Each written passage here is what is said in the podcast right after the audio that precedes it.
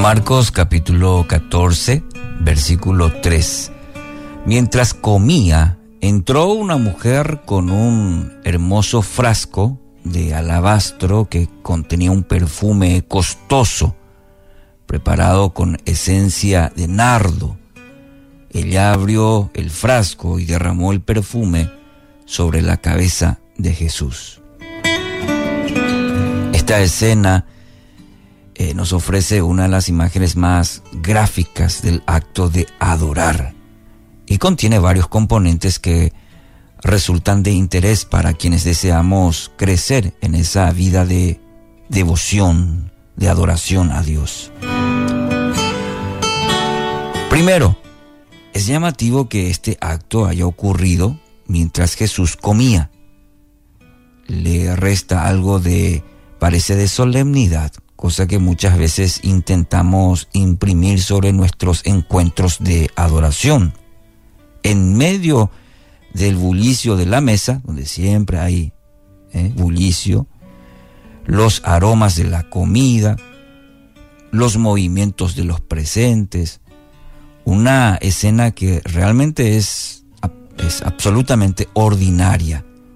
Y en esta escena, esta mujer entró, entró a la casa y adoró a Jesús. Nadie los había convocado a una reunión de adoración, ¿eh?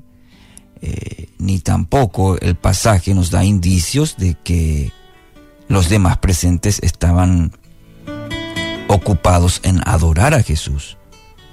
Entonces podemos afirmar, podríamos afirmar entonces, como primera observación en este pasaje, que no existe lugar ni momento sagrado para adorar.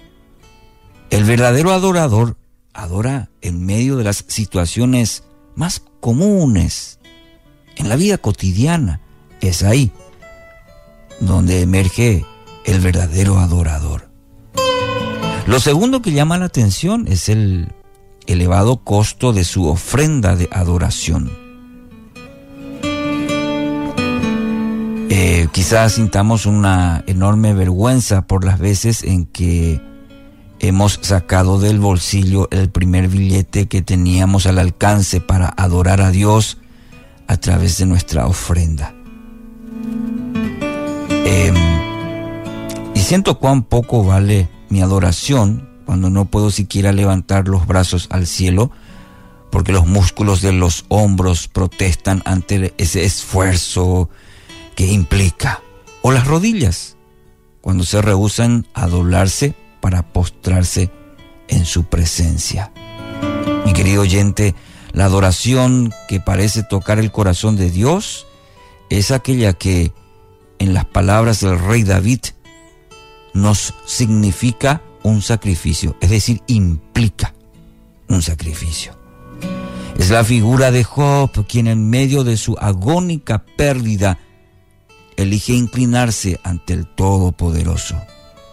Son los ancianos en Apocalipsis quienes arrojan delante del trono del Altísimo las coronas que ganaron por medio de incomparables sufrimientos. Es aquel David quien sacrifica su buen nombre eh, y la pompa de su puesto para bailar desenfrenadamente en presencia del Dios de su salvación. Lo tercero, que observamos aquí es que el perfume rápidamente llenó la habitación con su deliciosa fragancia. Todos los que estaban presentes percibieron de inmediato que alguien había actuado de manera inusual ante el Mesías. Este elemento quizás sea el más llamativo, porque poseemos la convicción de que la adoración es un acto privado, nos entregamos a las más puras expresiones de adoración cuando estamos solos. No obstante, podríamos afirmar que la adoración privada nunca alcanza su más plena expresión hasta que toca la vida de aquellos que están a nuestro alrededor. Querido oyente, la adoración que permanece escondida en la intimidad de nuestra recámara puede delatar que aún sufrimos las limitaciones que imponen el temor y la vergüenza. Si es genuina, sin embargo, deberá finalmente irrumpir sobre los espacios públicos de nuestra vida. Es allí donde es más necesaria la fragancia dulce e irresistible del verdadero adorador. Alguien dijo una vez, la adoración es el anhelo espontáneo del corazón por adorar, por honrar, por magnificar y bendecir a Dios. No pedimos otra cosa que atesorarlo, no buscamos más que exaltarlo, nos enfocamos exclusivamente en su bondad. esta experiencia de esta mujer nos lleve a una profunda y sincera adoración.